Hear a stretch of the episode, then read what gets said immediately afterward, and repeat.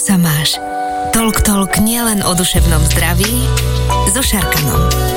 Tento podcast vznikol vďaka našim partnerom Jeme, O2 a VUB banka, ktorým záleží na duševnom zdraví. Ďakujeme.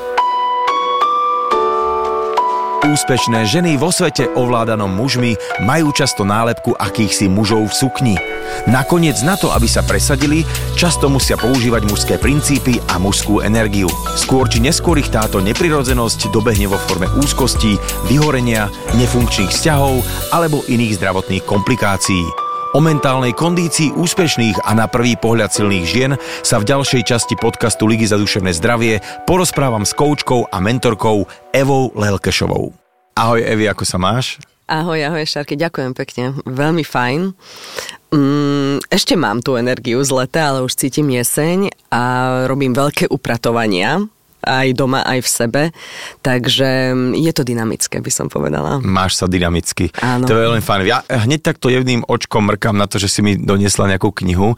Tak e, čo to je? A, áno, je to jedna z mojich obľúbených kníh. Volá sa to, že Ženy, ktoré behali s vlkmi.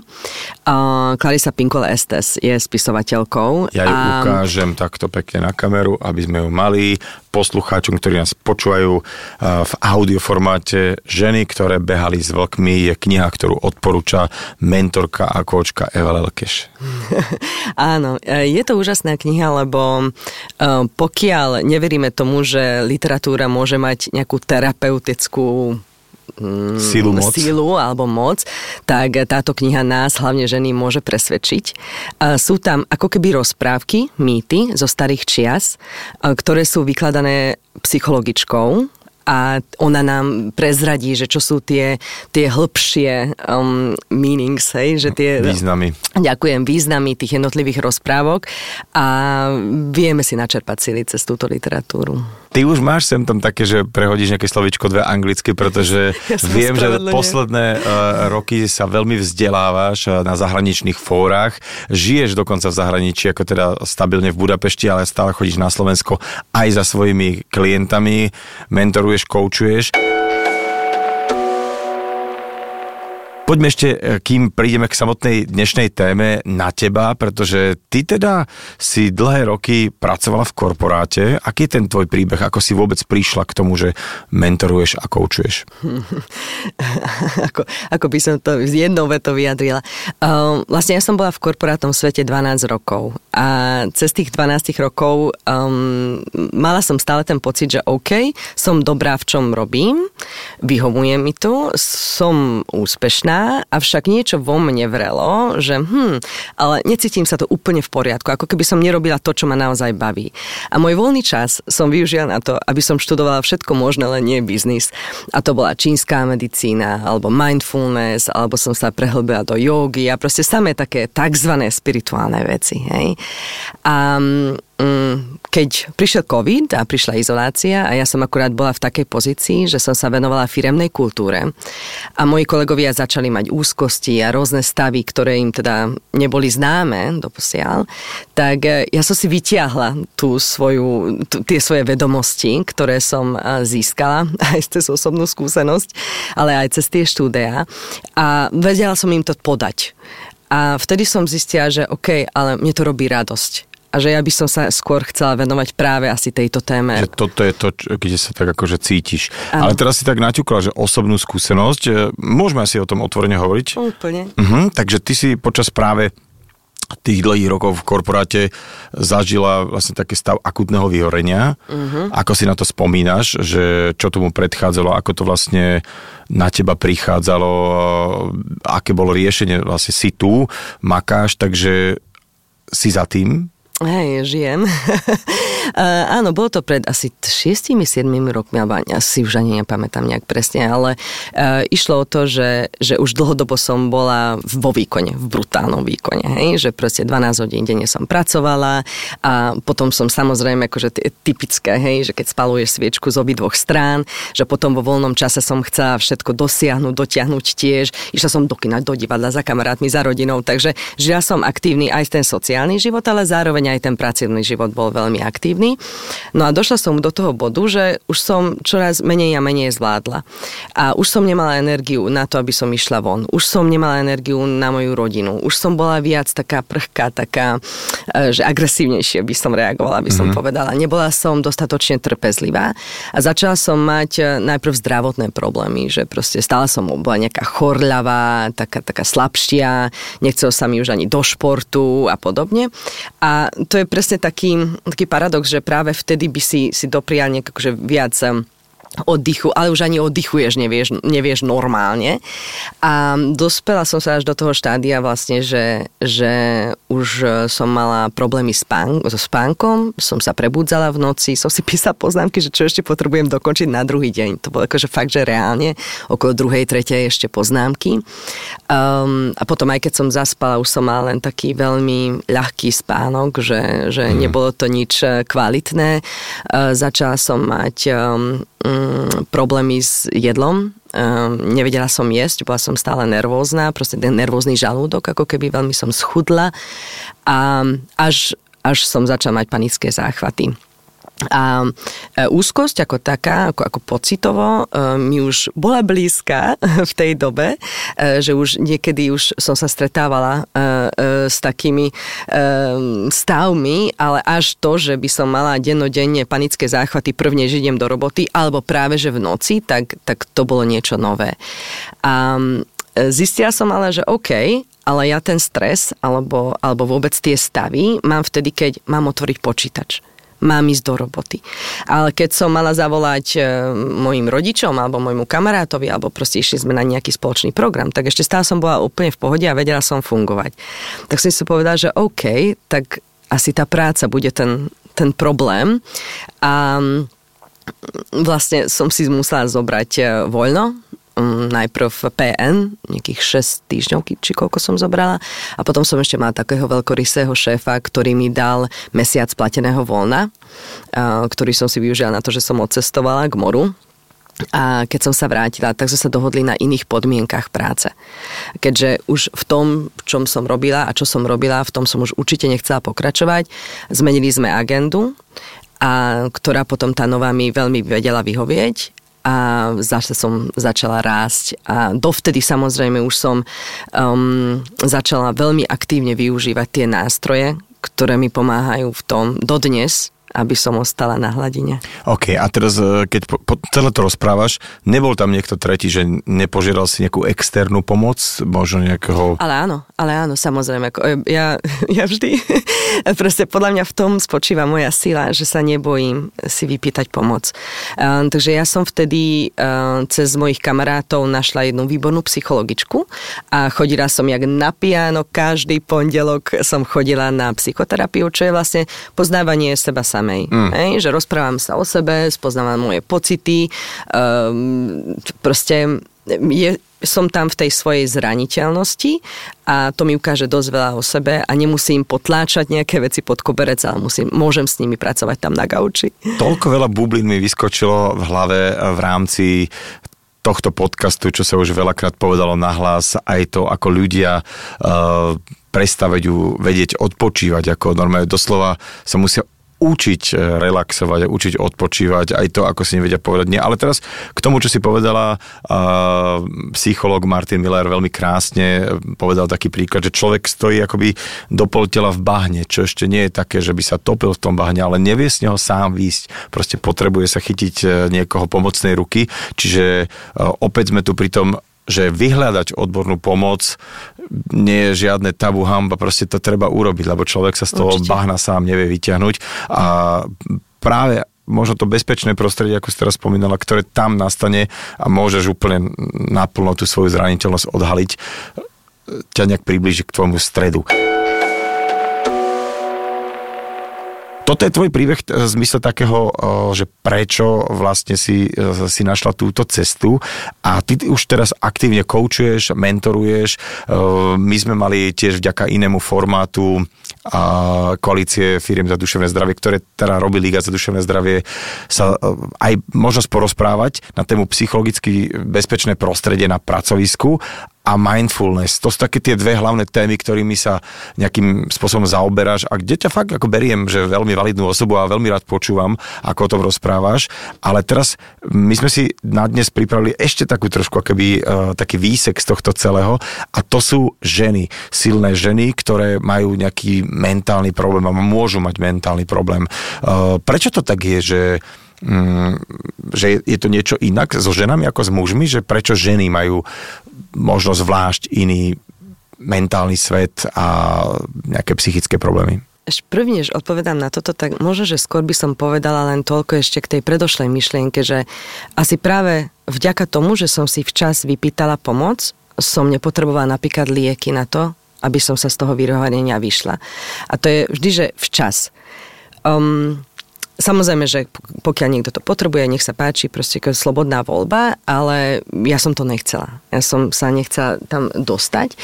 A práve o to ide, že um, my ako ženy, možno, že nemáme, um, že samozrejme, že sme rozlišné bytosti, akože muži a ženy, to asi nemusíme tuto vysvetliť, ale máme trošku iný emočný svet. Um, máme širšie spektrum emócií a vieme aj intenzívnejšie prežívať tie emócie. Samozrejme teraz hovorím úplne vo všeobecnosti, lebo aj v tebe je aj mužský, aj ženský element, aj vo mne je aj mužský, aj ženský element a preto každý individuum proste funguje inak. A možno, že niektoré ženy práve, že vôbec nie sú až tak emočné, vedia byť viac racionálne a tak ďalej. Ale vo všeobecnosti, vo všeobecnosti my ženy e, prežívame tie emócie inak.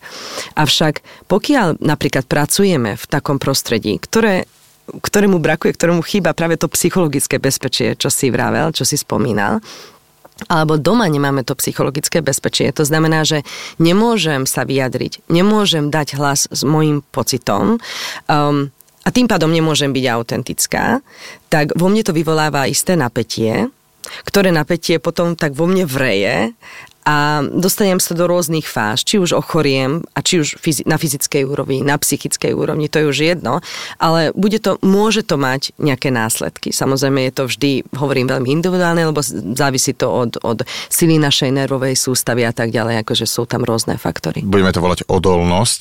Áno. A, áno. a tá všeobecná vlastnosť, ktorá je veľmi, ako si povedal, individuálna, ale uh, možno teraz naťukneme, len naťukneme, aby keby sme si tak povedali, že to psychologicky bezpečné prostredie, ako teda máme vnímať. Ja e, možno zopakujem to, čo som sa od teba a teda od viacerých ľudí e, z vášho fachu naučil, že keď opak bezpečia je nebezpečie mm. a v tom nebezpečí človek prežíva prirodzene strach a nie je to možno taký strach o holý život, ale je to strach a strach e, stále niekde na úrovni takých tých mozgov primárnych uh, robí také tie veci, že útok, útek alebo schúlenie. V každom prípade uh, imunitný systém uh, zrazu je potlačený, lebo tieto tri veci majú prednosť pred všetkým. A keď ideme v nejakom konštantnom takomto strachu, to znamená, či už prídem domov a m, necítim sa tam dobre, to znamená ako keby, že mám taký nejaký malý strach, alebo aj v práci kdekoľvek, tak tento dlhodobý strach hoci kľudne malý, uh, robí to, že ten imunitný systém je ako keby v úzadí, čiže tam sa veľakrát potom spúšťajú rôzne patogénne veci, že oveľa som náchylnejší od vírusov až po autoimunitné veci, a ktoré sú zdanlivo nevysvetliteľné pri návšteve nejakého všeobecného lekára alebo ďalších odborníkov. Nevychádza to, prídeš za tým, za tým, za tým, že u mňa dobre, ale stále e, máme problém. A teda kým teda neodstránime alebo nevylejeme tú vodu z akvária, tej rybičke, teda, že sa nenachádza v tom bezpečnom prostredí, tak aj tie uh, fyzické veci sa nedajú zmeniť. Tak to je taká, ja to tak zhrniem. A teda uh, poďme na tie ženy. Ty si hovorila, že uh, tesne predtým, ako sme sa stretli, keď sme sa o tomto rozprávali, že ženy vo výkone, proste aby v tomto našom mužskom svete mohli podať výkon, tak sa častokrát musí ako keby stavať do role muža. Mm, a že to je ten problém. Áno, ja to vnímam tak. Totiž um, v tých 60 rokoch v rámci feminizmu sme sa dostali k ústolu. Hej? Fajn, super, môžem ísť zvoliť, šoférovať, môžem, môžem si vybrať, či chcem rodinu, alebo, alebo chcem pracovať, alebo chcem obe, či e, chcem žiť sama s partnerom. Proste je to náš výber. A možno niekedy máme až príliš veľa výberov. Um, Avšak my sme sa dostali k tomu stolu, teraz už môžeme aj mať ka- kariéru, aj mať deti a tak ďalej, lenže pri tom stole sa ešte stále rozpráva s tou mužskou rečou mužskou retorikou. Um, ja v korporáte tým, že som zastávala vyššiu funkciu. Uh, hoci sme v tom top managemente boli, bolo nás dosť žien, takže čo sa týka kvót, tak bolo to celkom vyvážené. Ale čo sa týka retoriky, a to nehovorím len o mojej firme, proste akože v hoci ktorej firme a vo svete všeobecnosti, to nie je len na Slovensku prítomný jav, um, retorika je mužská. Prečo? Lebo firmy sa koncentrujú samozrejme na zisk. A profit a zisk je cieľ a dosiahnutie nejakého konkrétneho cieľa. To je, to je krásna, to je mužská sila. Proste to musíme robiť z mužskej sily. Ja pokiaľ chcem niečo dosiahnuť, tak je nejaký logický sled krokov, ktoré môžem spraviť na to, aby som to dosiahla. Avšak v tom ženskom svete to funguje trošku inak.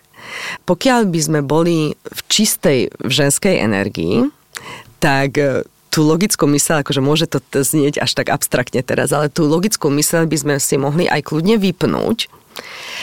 Totiž v tej ženskej esencii my len sa nacítime na to, že čo vlastne potrebujeme, to je, pocity nás riadia ako na konci dňa, sa nacítime, že čo, čo by sme potrebovali, my dáme nejaký zámer, ale dostaneme sa do flow. A proste dostaneme sa do toho cieľa bez toho, že by to bolo nejaké extra namáhavé. Avšak to nie je, um, nie je bežný fenomén v dnešnej dobe, ale každý pozná, alebo predpokladám, že väčšina z nás pozná pojem flow. A flow je práve o tom, že proste ja mám nejaký zámer, ale nemám potrebu držať všetok kontroly v mojich rukách, ale trošku sa odovzdám aj životu a mám dôveru v tom, že to dobre dopadne. Mám dôveru v tom, že že napríklad náš dnešný podcast dopadne tak, že bude slúžiť môjmu dobru, tvojmu, ale vlastne aj, aj dobru našim poslucháčom. Hej, že, že a tá dôvera veľmi chýba. Veľmi chýba hlavne, e, čo sa e, stretávam s mojimi klientkami, to je veľmi často práve kameň úrazu. E, totiž, keď tam nie je dôvera, ja nedoverujem životu, že všetko sa deje v môj prospech, nedoverujem sama sebe, to znamená, že nedoverujem mojim silám, že proste ja to dám, tak e, čo mi ostáva? Ostávajú mi obavy, ostáva mi úzkosť a ostáva mi to, že všetko chcem mať pod kontrolou. A to je veľmi, veľmi vyčerpávajúce. A byť v kontrole je hoci mužská energia, ale nie je to tá zdravá mužská energia, ale je to tá, ako keby nazývame to, že pokrivená uh, mužská energia. Ja teraz uh, naviežem tiež na jeden podcast, ktorý odznel v rámci tohto nášho stretávania sa uh, Ligy za duševné zdravie No a tam odznelo niečo také, že, že ty ako žena, ja ako muž, teraz pred nás príde nejaký problém, ktorý musíme akutne vyriešiť, tak proste moje telo zariadi, že mne sa zníži môj testosterón a nastúpi trošku viacej estrogénu, aby to som to ako muž urobil správne. Naopak ty ako žena uh, musí normálne zrazu to telo vyrobiť viac testosterónu. Proste u teba musí prísť viacej rozhodnosti a u mňa musí prísť viacej takého uh, zvažovania a že aj trošku pocitov, aby sme to teda dali správne, lebo muž by to spravil na prvú a žena by teda mm, až príliš do toho vťahovala možno nejaké vonkajšie okolnosti, Kamošky. emócie.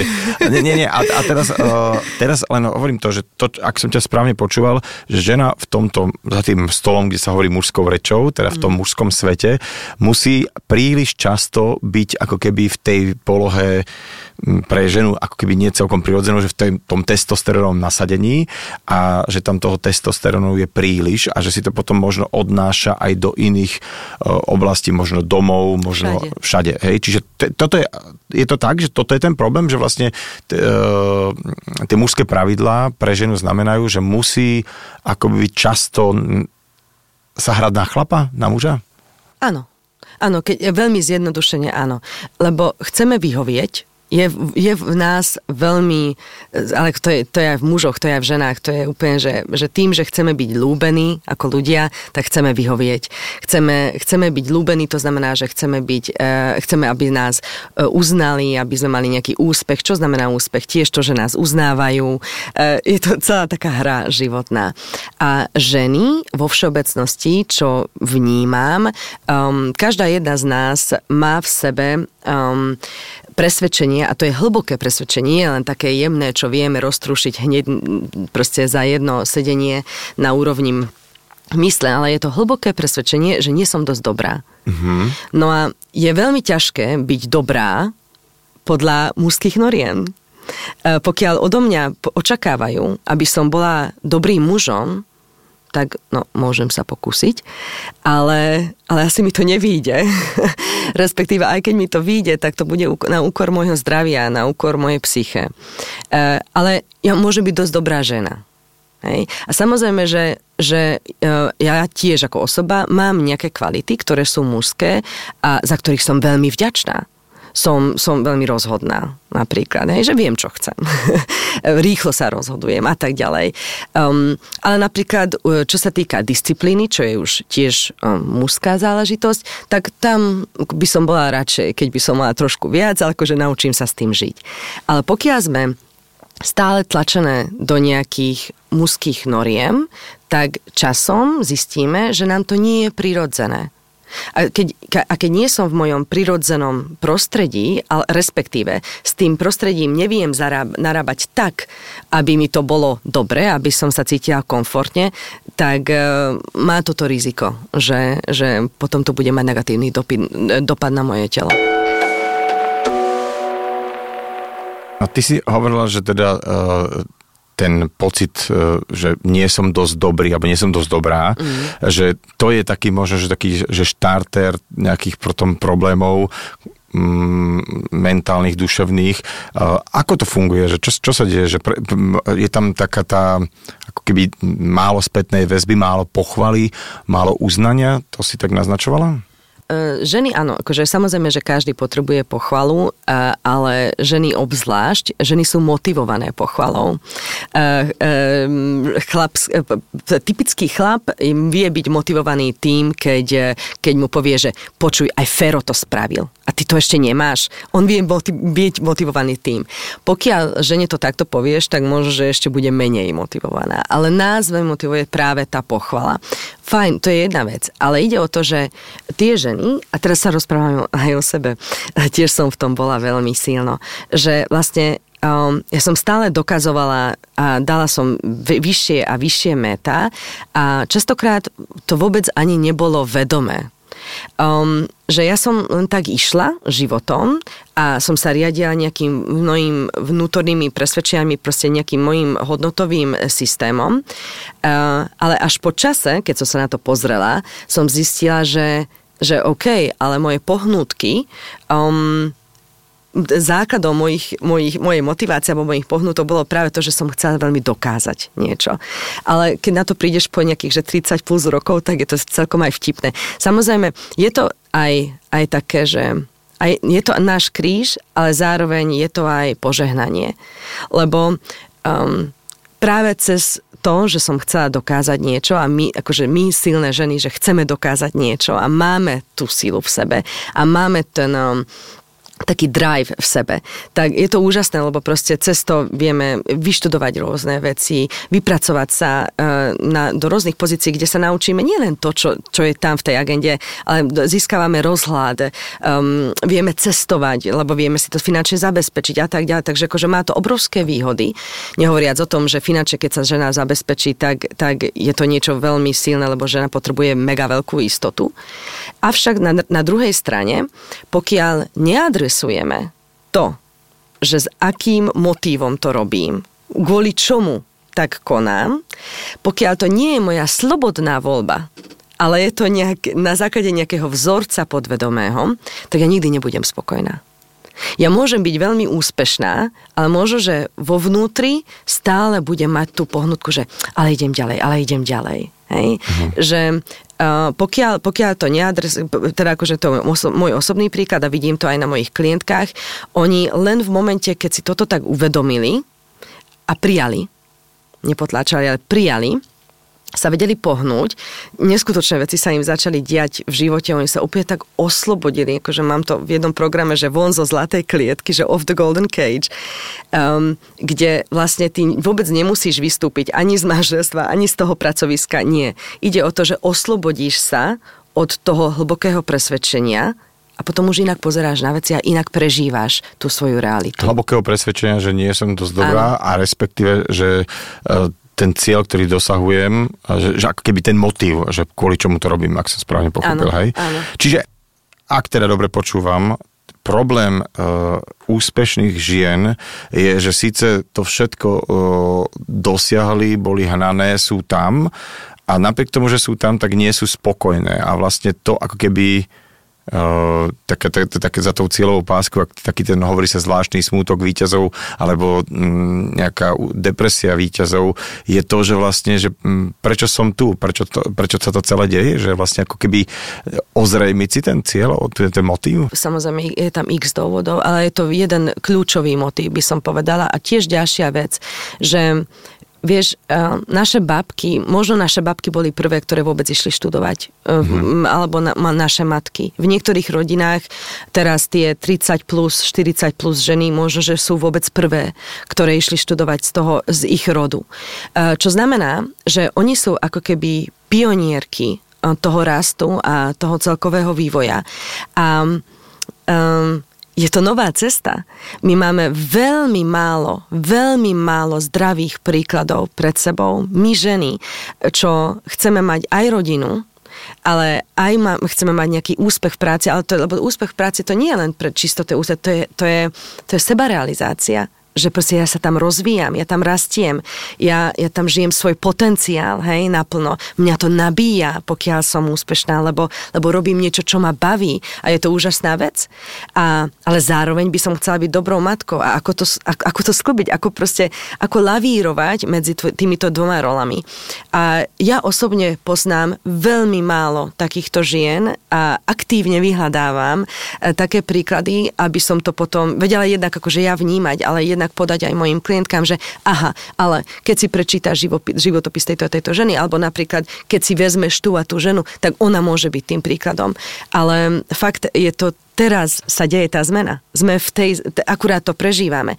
Takže tie ženy mm, musia si uvedomiť, že to je akási, akási česť uh, byť práve v tejto roli, lebo už naše céry už to budú mať jednoduchšie, lebo oni už budú mať tie príklady pred sebou. Mm-hmm. Čiže to, vlastne, ako keď sme sa vrátime sa k tým 60 rokom, že ty sa tak povedala, že ženy sa dostali ku stolu vôbec, tak uh, bolo to niečo a tam boli tiež nejaké pionierky možno nejakých aktivít. Pre, pre nás alebo pre ženy dnešného veku sú isté veci samozrejmosťou a veríme, že teda naše céry sa nebudú musieť uh, potýkať s mnohými problémami. Ináč toto je na mnohých, mnohých ako keby leveloch a úrovniach. Ja som teraz videl uh, film alebo teda dokument o jednom v podstate nevydarenom festivale Woodstock, kde teda ako sa to celé zhrútilo, tak tam bolo tam bol veľký moment, že čo si muži dovolovali k ženám. Že čo si, koľko tam bolo obťažovaní, znásilnení, že v podstate v 90 rokoch bol ten to, to mužský svet tak nadradený ešte stále voči tomu ženskému, že, že dnes už by to bolo celkom ako cez čeru. A ja verím napríklad, verím, že moja dcéra už o 10 rokov, alebo kedy keď pôjde, dajme tomu na nejaký festival, že toto ani už ako nebude nič norma, to už bude na to by každý ukázal. A verím, že sa to bude diať aj zo šikanou v škole, že sa to bude diať s mnohými takými vecami, ktoré sme my ešte zažili. A teda, to som tak odbočil, lebo ja rád odbočujem. Denormalizuje Ale sa to. ty si mi viem, že spomínala aj rôzne štatistiky, mm. ktoré, ktoré sú celkom zaujímavé, tak poďme možno na ne, niektoré ma dosť zarazili.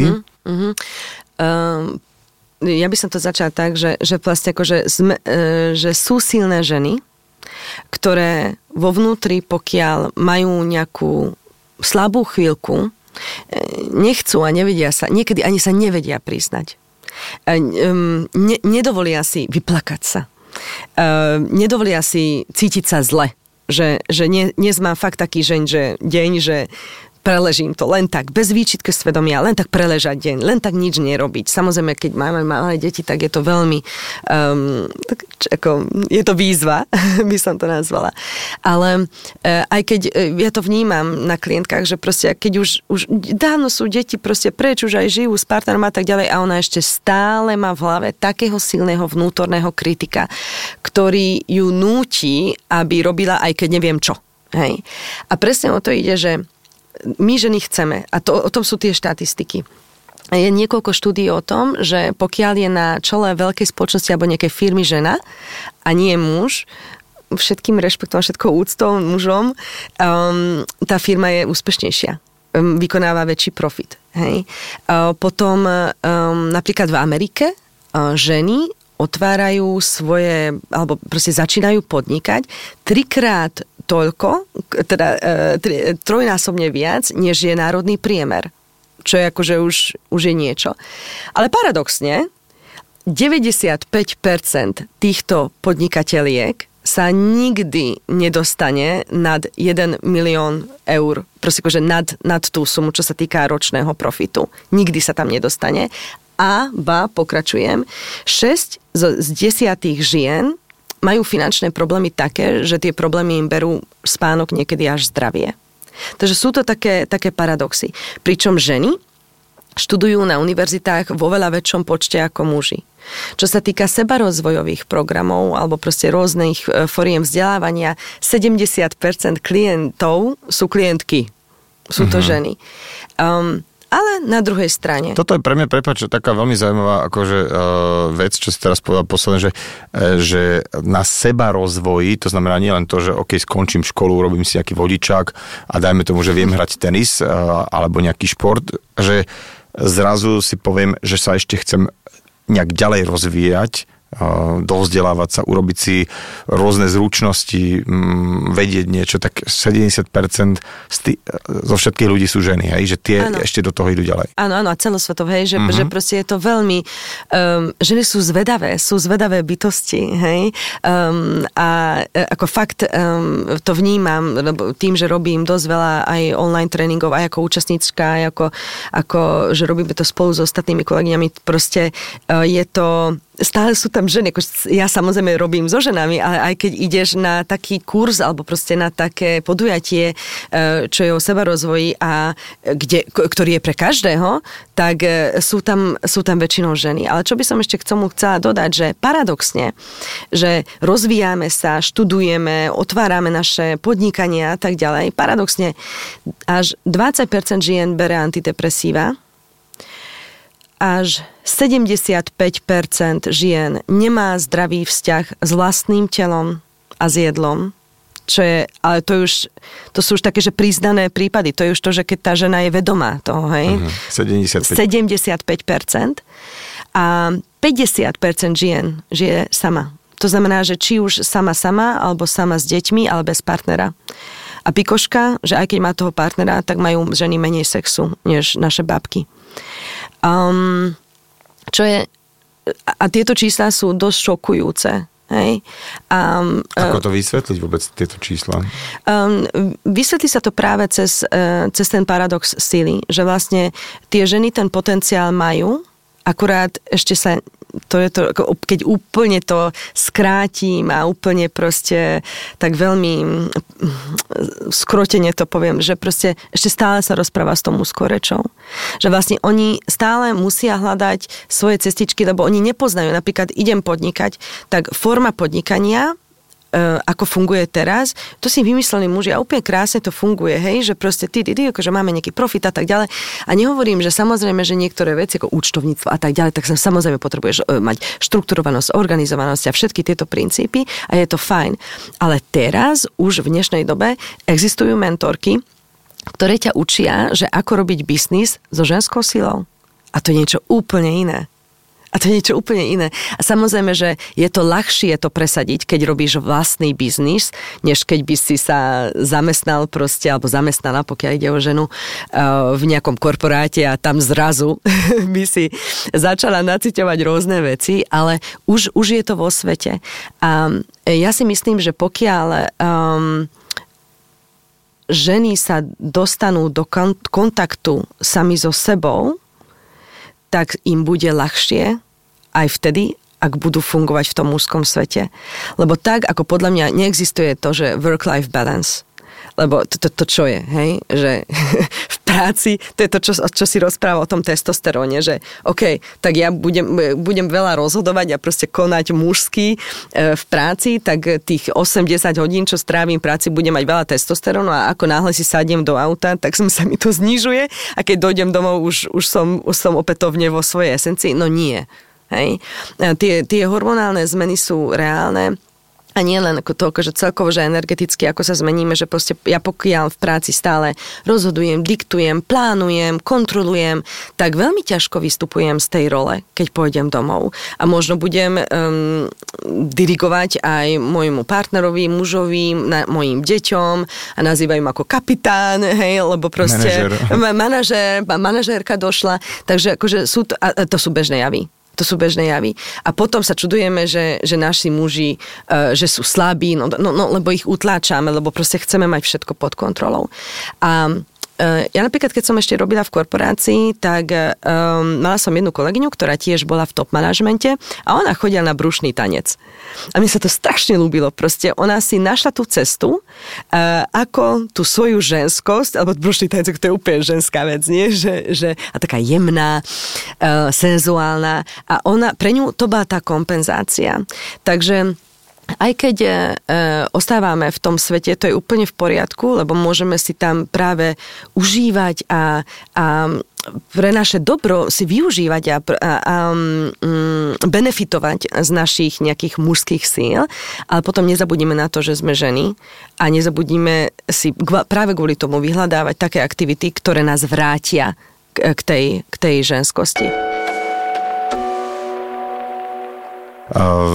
Nakreslila si tie problémy, alebo tak, že asi ako, že čo sa deje so ženami, ktoré musia alebo fungujú v tom svete podľa mužských princípov aby teda vrátili sa do svojho stredu alebo teda k tej svojej ženskosti. Že ako na to? Ako, ako nejak v takom tom dennom živote pridávať niektoré veci e, do toho, aby žena bola alebo ostala ženou v tej ženskej energii, aby ju to, že funguje v tom, tých, pri tých mužských princípoch alebo na tých mužských princípoch ne, neodoberalo o nejakú silu a na konci dňa je to nespôsobovalo problémy. Mm-hmm. Ja by som začala možno tým, že že tým, že my sme akože stylné ženy, tak ťažko nechceme si priznať, že sme aj zraniteľné. A tú našu zraniteľnosť a ten, ten náš bohatý emočný svet um, prežívame ako ťarchu a ako našu slabosť. E, a že si nedovolíme byť niekedy zraniteľné. Um, a keď a keď t- toto si tá žena uvedomuje, že proste ona si nedovolí ani sa rozplakať, lebo, lebo, lebo neviem, proste, lebo potom by asi nevyhovela nejakým neviem čomu, to, to vie každá jedna sama. A pokiaľ sme veľmi ďaleko od našich pocitov, od našej, našej esencie, tak uh, najľahšie je ísť cez telo. Um, nemusíme hneď meditovať a proste ísť na mentoring, neviem, poďme cez celo napríklad. Čo som spomínala, brušný tanec, úžasná vec. Uh, yoga. Prečo je to tak, až také, že neviem, koľko žien odišlo z korporátov a začali precvičovať jogu, alebo proste takéto podobné, alebo pilates, neviem čo. Lebo tam boli v tej esencii, tam, tam mohli byť proste ženami. Um, alebo akože sú rôzne, rôzne formy tanca, um, rôzne tieto jemné pohybové aktivity, rôzne kineti, kinetické nástroje slúžia práve na to, aby sme sa dostali do kontaktu s našim telom. A pre ženy je to obzvlášť, obzvlášť dôležité, lebo e, žena prežíva všeličo cez telo. My sa transformujeme cez telo. Um, vy ste lineárni, vy muži, a my sme cyklické bytosti. Hej? To znamená, že nielen náš cyklus, ako menštruačný cyklus je prítomný a nehovoriac o tom, že vtedy fakt, že máme slabé chvíľky a ešte ani vtedy si nedovolíme byť slabé, akože čo je nonsens. Ale e, celkovo, keď, keď dievča sa stane ženou, je to, je, ide to skrz bolesť, lebo menštruácia. Prvé milovanie, opätovne, boli to pôrod, bolí to, e, menopauza, tiež nevoľnosť tela. Takže my tie jednotlivé zmeny v našom živote prežívame cez bolesť tela. Preto, lebo to telo nám signalizuje veľa vecí. Naše telo je zraniteľné, je jemnejšie, sme menej ochlpené a tak ďalej. Nemôžeme sa porovnávať v tomto s chlapmi, hej. Nehovoriac o tom, že máme tým, že máme menej toho testosterónu, tak reálne sme o 30% menej výkonné fyzicky. Takže naozaj potrebujeme viac oddychu, viac sa starať o naše telo a práve cez to telo, keď sa dostávame do kontaktu s našim telom, tak nám to veľmi, veľmi vie pomáhať, aby sme si znovu objavili tú našu ženskosť.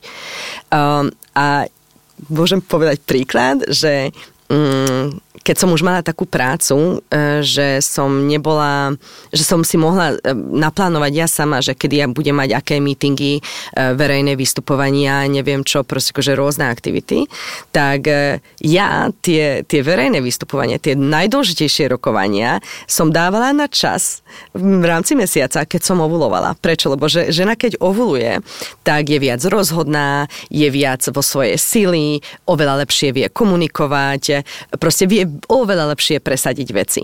A keď zároveň, keď je v menštruácii, akurát v menštruačnej fáze, tak vtedy najradšej by sa uzavrela do seba a najradšej s nikým by to nekomunikovala. Môže, že to by bolo aj v prospech tých ostatných. nie, v niektorých prípadoch asi aj áno. A vedela som, teda akože samozrejme nie vždy mi to vychádzalo, ale vedela som to tak nakombinovať, že moja nejaká kreatívna práca, keď som len bola pred počítačom a tvorila som niečo, to som dala na tom menštruačnom obdobie, a, to, a tie, tie verejné som dala na tú ovuláciu.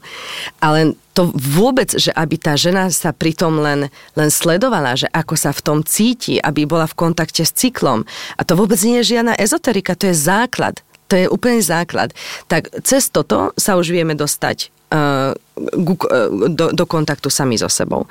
Samozrejme ďalšia vec je práca s emóciami. Vôbec um, je to ťažké, lebo, lebo neučia nás to. Nevidíme to, väčšina z nás to nevníma v rodine, vnímame nejaké vzory, ktoré nám ani nie sú nápomocné. Nie je to základným predmetom na hmm. škole, že ako s emóciami pracovať. Ale keď sa to raz naučíme, je to, pre mňa to bola najväč- najlepšia investícia môjho života. No, toto je opäť veľká téma, ktorú určite budeme pre prebrať aj v našom podcaste, že narábanie s emóciami. V inom formáte Ligy za duševné zdravie, koalícia firiem za duševné zdravie, sme sa o emóciách a o narábanie s emóciami rozprávali a e, pre mňa to bolo také až zaražajúce, keď, keď to tak nahlas počuje, že naozaj je to nejaký hardware, s ktorým sa naro, narodíš. Deti to vidíš, že v podstate oni naprv reagujú, sú smutné, veselé, páču, keď sa im niečo páči, keď sa im niečo nepáči a e, účelom teda hry je naučiť sa tie emócie správne smerovať, možno nejak um, sociálne zručne ich dávať aj von potom počas uh, života. Hlavne to nepotláčať, pretože ano. čo je zatláčané, čo sa uh, vytvára nejaký tlak, tak ono to musí vyraziť niekde inde, logicky. A, a tiež uh, je to veľká téma, že nespracované emócie alebo špatne spracovávané emócie sú obrovským, obrovským zdrojom fyzických, duševných, akýchkoľvek problémov, takže toto je veľká téma. To je obrovská téma a ide len o to, že vlastne akože pokiaľ nevieme dobre narábať s tými našimi emóciami, nie len, že máme, dávame šancu tomu, aby sa pokazili naše vzťahy s vonkajším svetom, s našim partnerom, deťmi, s kolegami a tak ďalej, a v prvom rade, čo sa týka vzťahu nás so seba samým, tak um, tam ten vzťah nebude vyrovnaný. Lebo jednu moju časť mojej identity idem potláčať proste odopriem, nechcem to mať. Um, je to typická vec napríklad pri úzkostiach, že tí ľudia otláčajú tú úzkosť, ale nie len to. Akože ako náhle nejaký pocit je nepríjemný, tak máme tendenciu to pekne dať pod koberec. Takže to je taká ďalšia vec. A um, samozrejme, že v rámci potom, ja som to nazvala tak vtipne, volá sa to, že fan fatal, to je môj mentoringový program. A tam napríklad, samozrejme, nie som jediná, ale ja robím tak, že že cez ten mentoring a coaching konkrétne um, um, si zvedomíme jednotlivé mužské a ženské kvality, ktoré sú tie zdravé, ktoré sú tie menej, proste akože tie, ktoré nám neslúžia a vyrovnávame ich. Akože sú to, je to jemná práca, ide aj o tom, že je tam aj nejaká meditácia, kde ten človek alebo tá žena sa prepojí sama so sebou, je tam aj nejaká domáca úloha, úloha vo forme písania. Takže je to hlboká práca sama na seba, je to úžasné na konci, keď, keď sa ti to tak uľaví, že, že vlastne ja viem, viem um, si prijať tú, tú svoju mužskú časť, nemusím mm. sa na ňu hnevať, že ma dostala až sem, že napríklad som vyhorela, alebo že som tlačila cez sily. Viem ju prijať, lebo viem, že tá moja časť na čo mi slúžila a a za, viem prijať a viem dávať priestor aj mojej ženskosti a zároveň viem, že ako na to kedy využiť ktorú. Hej. Opäť musím povedať, že prišiel k takému zvláštnemu momentu, že pozriem sa na hodiny v štúdiu a zrazu sme to prekecali, ani nevieme ako. Ja sa veľmi teším, že sa aj v rámci tohto podcastu nerozprávame priamo len o takých tých e, kategóriách depresia, úzkosť, e, vyhorenie a tak ďalej a tak ďalej, ale že to duševné zdravie má také rôzne odtiene a napríklad naozaj dnes, e, keď sme sa bavili o tomto mentálnom možno svete alebo možno, že mentálnej kondícii silných žien, že opäť zo pár faktov, ktoré ma tak trošku ako keby také aha momenty boli a verím, že to bolo aj pre našich poslucháčov alebo divákov. Ja len teda pripomeniem našim divákom aj poslucháčom, že v podcaste Ligy za duševné zdravie Ako sa máš bola hostkou Eva Lelkešová, mentorka a koučka. Ďakujem veľmi pekne za pozvanie, bol mi cťou. Ako sa máš? Tolk Tolk nielen o duševnom zdraví so Šarkanom. Tento podcast vznikol vďaka našim partnerom Jeme, O2 a VUB banka, ktorým záleží na duševnom zdraví. Ďakujeme.